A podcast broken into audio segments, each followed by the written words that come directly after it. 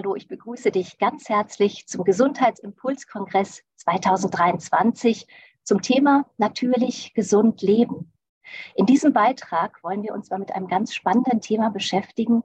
Es geht nämlich darum zu schauen, was ist denn das innere Kind in uns und wie können wir damit in Verbindung treten und warum ist das auch wichtig, um ein gesundes und glückliches Leben zu führen.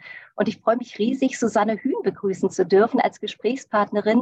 Du bist ja viele, viele Jahre schon damit beschäftigt, mit dieser inneren Kindarbeit, hast auch viele Bücher dazu geschrieben, gibst Seminare, Fortbildungen und bist so aus meiner Sicht wirklich so eine riesige, tolle Expertin zu diesem Thema. Und ich freue mich riesig, dass du dir die Zeit für uns nimmst und wir über dieses Thema mal sprechen können. Ganz herzlich willkommen.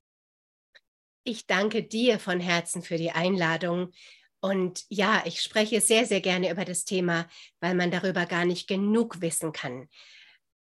Es ist so ein komisches Thema, inneres Kind, was soll denn das sein, was hat denn das mit mir zu tun? Wenn man es aber mal verstanden hat, worum es da in Wirklichkeit geht, ist es ganz selbstverständlich und es integriert sich in den Alltag.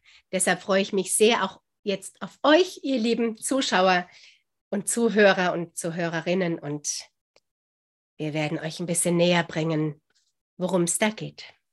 Ja, ganz wundervoll.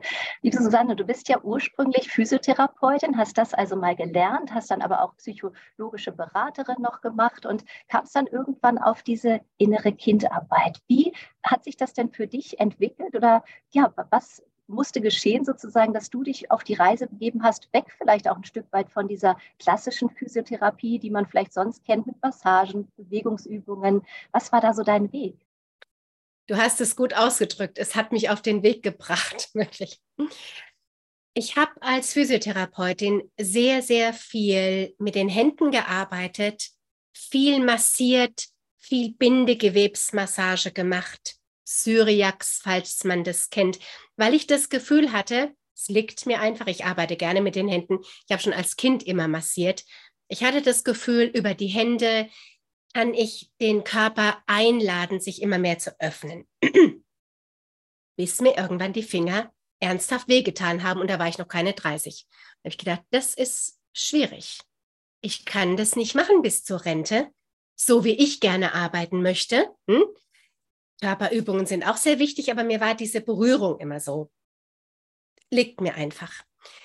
Und dann habe ich einen über eine Freundin, über deren Eltern, einen Geistheiler kennengelernt. Ein Geistheiler, das war Ende der 80er, ja. War bei denen im Wohnzimmer, habe das gespürt, was der so macht, wie der mit dem Energiesystem arbeitet, von dem ich überhaupt noch keine Ahnung hatte und dachte, das muss ich machen. Das ist nämlich nicht so anstrengend. Was nicht stimmt, aber für die Hände nicht so anstrengend. Habe das muss ich machen. Ich muss lernen, mit meinen Patienten damals ne, zu arbeiten übers Energiesystem, damit meine Hände, die wirklich wehgetan haben, geschont werden. Ist ja dem Universum egal, wie du zu deiner Berufung kommst, gell? Und dann fing ich an, mich ernsthaft zu befassen. Ich las dann auch sehr viele Bücher darüber, weil mich das total interessiert hat, wie hängen denn die Schmerzen, ich hatte viele Patienten mit Schmerzen, wie hängen denn die Schmerzen eigentlich mit den Gefühlen zusammen? Diese, diese Verknüpfung hat mich auch schon sehr früh in meiner Laufbahn als Physiotherapeutin interessiert. Es war gerade mal Anfang der, der 1990er. Und dann habe ich gemerkt, ich muss eine Ausbildung machen als äh, psychologische Beraterin in der Heilpraktikerschule, um noch viel mehr zu verstehen, was ist denn auf den emotionalen Ebenen los? Ich habe gemerkt, die rein physische Arbeit, die auch wichtig ist, wollen wir nicht unterschätzen, reicht mir nicht. Damit will ich das nicht abwerten. Das ist ganz, ganz wichtig. Ich habe nur gemerkt, da bin ich nicht, nicht so gut drin, wie in der Arbeit, die Emotionen mit dem Körper zu verknüpfen. Ich habe schon in meiner Ausbildung, war ich am meisten interessiert, wenn es um so innere Reisen ging, um das nach innen fühlen. Ich hatte da zum Glück eine sehr tolle äh, Gynäkologielehrerin. Und dann habe ich diese Ausbildung gemacht und habe mich dann angefangen, wirklich ganz, ganz intensiv mit sehr, sehr vielen Therapiemethoden zu beschäftigen, kam dann auch sehr schnell auf meine eigene Not. Ich hatte eine Essstörung und über diese Essstörung konnte ich sehr schön merken, aha, mit mir stimmt auch was wirklich nicht. Also wirklich nicht. Habe mich dann auf die Suche auch nach eigener Hilfe begeben. Glücklicherweise auch alles so um 1990, 1991 und habe dann wirklich sehr, sehr viele Seminare besucht, Workshops besucht, zu ganz vielen verschiedenen emotionalen, energetischen, spirituellen Techniken. Das war, da gab es die verrücktesten Dinge, gibt es immer noch, aber das war damals schon so Pionierarbeit, ne? Da wirst du dich auch dran erinnern. Und habe dann alles, was ich gelernt habe, versucht in der Praxis bei den Patienten anzuwenden, die offen dafür waren, was natürlich ganz, ganz schwierig ist, auch rein rechtlich ganz, ganz schwierig ist, weil die Krankenkasse das ja nicht abrechnet. Du hast ja ein bestimmtes Portfolio, was du anzuwenden hast. Und dann wurde das immer komisch und dann habe ich ja in der, in der Physiotherapiepraxis, in der ich freiberuflich gearbeitet habe, mir einen zusätzlichen Raum gemietet, da gab es noch einen Raum und habe in diesem Raum angefangen, Entspannungsgruppen zu geben. Meditationsgruppen. Ne?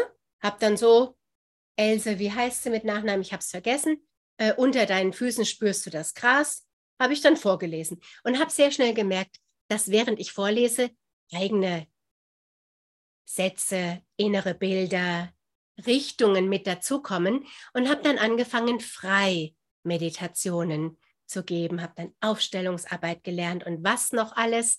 Habe sehr viel zum Beispiel Fußchakra-Massage mit Aurasoma-Ölen und leider so ein Zeugs gemacht, bis ich dann irgendwann gemerkt habe, eigentlich durch, über, durch meine eigene Not, wie wesentlich und wichtig unsere Gefühle sind. So, und wo kommen unsere Gefühle her? Aus dem Gehirnteil limbisches System. Das ist das sogenannte Emotionalhirn. Das ist ein irrationaler, meistens unbewusster Anteil, nicht meistens immer unbewusster Anteil hier hinten im Hinterkopf Säugetiergehirn.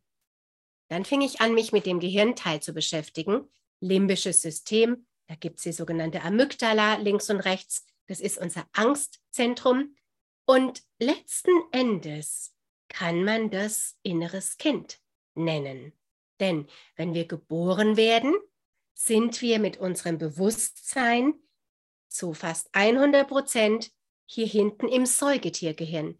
Da vorne die präfrontale Kortex, die Großhirnrinde, da sitzt unser Bewusstsein, der analytische Verstand, auch die Vernunft, auch die Fähigkeit zu unterscheiden, wer bist denn du, wer bin denn ich, auch mal eine höhere Sicht der Dinge einzunehmen, zu gucken, was brauche ich denn, was brauche ich denn nicht. Also all diese Denkvorgänge, die ich sehr schätze, all diese Denkvorgänge und diese Analysevorgänge finden hier vorne statt. Und es ist als Kind noch nicht entwickelt, geschweige denn vernetzt. Das heißt, als Kind bist du ein emotionales, unbewusstes, wahrnehmendes und körperliches Wesen. Und in der Zeit wirst du aber sehr, sehr stark geprägt. Und ich habe die Erfahrung gemacht, bei fast all meinen Patienten waren die Schmerzen zurückzuführen. Man muss noch nicht mal sagen auf irgendwas, was sie in der Kindheit erlebt haben, aber immer auf etwas, was sie in der Kindheit auf was sie geprägt wurden und das sie bis heute fortführen. Und das hat mich dann wirklich brennend interessiert. Und auf einmal fing ich an, mit dem inneren Kind zu arbeiten, aus völlig anderen Gründen, als jetzt irgendwie da helfen zu wollen. Da ging es eigentlich eher darum, ich habe dann Channeln gelernt, ne, so wirklich sich zu öffnen und diese ganz hohen geistigen Ebenen wahrzunehmen, Aufstellungsarbeit gelernt und habe dann ein Buch auch drüber geschrieben und habe dann immer wieder gedacht, Aufstellungsarbeit, Channelarbeit funktioniert nur dann wirklich ganz klar und ganz rein, wenn deine Emotionen dir nicht reinfunken im Sinne von, das kannst du nicht sagen, fühle ich das eigentlich richtig? Also diese ganzen Zweifel. Könnte man den inneren Zweifler nennen, ist aber in Wirklichkeit das innere Kind, das Angst hat, Blödsinn zu erzählen. Irgendwie beschämt zu werden, was Falsches zu sagen. Und dann habe ich in einem Buch über das Channeln nur so, eine kurze, so einen kurzen Abschnitt darüber geschrieben, äh, wie man mit dem inneren Kind umgehen kann, damit es einem beim Channeln, also beim Spüren dieser ganz feinstofflichen, hohen Energien, nicht so reinfunkt. Ja, und daraus ist es dann ein Buch nach dem anderen geworden, weil ich gemerkt habe, das Thema ist so wichtig. Das kannst du nicht eben mal kurz abhandeln. Am Ende steht das innere Kind einfach für all deine wesentlichen Gefühle, die auch heute noch dein Handeln dominieren. Deshalb ist es so wichtig. Ja, vielen, vielen Dank für diese Erläuterung schon mal, wie dein Weg war und wie das auch alles zusammenhängt, auch vom Gehirn her. Das fand ich auch jetzt nochmal selber auch sehr spannend, sehr, sehr faszinierend, wie das zusammenhängt, weil ich habe schon auch selber Erfahrung mit dem inneren Kind, habe das aber dann so erlebt über innere Reisen ja tatsächlich. Das wäre jetzt auch meine nächste Frage. Wie kommt man denn in Kontakt oder wie stellt sich so ein inneres Bild vielleicht von dem inneren Kind dar aus deiner Sicht? Oder was sind deine Zugänge, wie du dann selber gearbeitet hast für dich oder wie du das auch weitergibst in deinen Büchern oder Seminaren? Wie kommt man in Kontakt damit? Interessiert dich das Thema des Beitrages und möchtest du ihn in voller Länge sehen? Dann habe ich für dich jetzt eine gute Nachricht. Melde dich einfach zum kostenlosen Online-Gesundheitsimpulskongress 2023 an. Neben diesem Beitrag erwarten dich über 30 spannende Impulse zum Thema natürlich gesund leben. Der Online-Kongress findet vom 15. bis zum 22. April 2023 statt. Übrigens, auch nach dem Kongresszeitraum hast du die Möglichkeit, dir diesen sowie alle weiteren Beiträge des Gesundheitsimpulskongresses anzuschauen. Und das in voller Länge, in deinem Wohnzimmer. Sichere dir dafür einfach das Kongresspaket, unterstütze damit auch automatisch unsere Arbeit. Und alle Links findest du hier für die kostenlose Anmeldung und das Kongresspaket natürlich in der Beschreibung des Videos. Wir freuen uns auf dich und wünschen dir viele gesunde Impulse. Dein Gesundheitsimpuls-Kongressteam.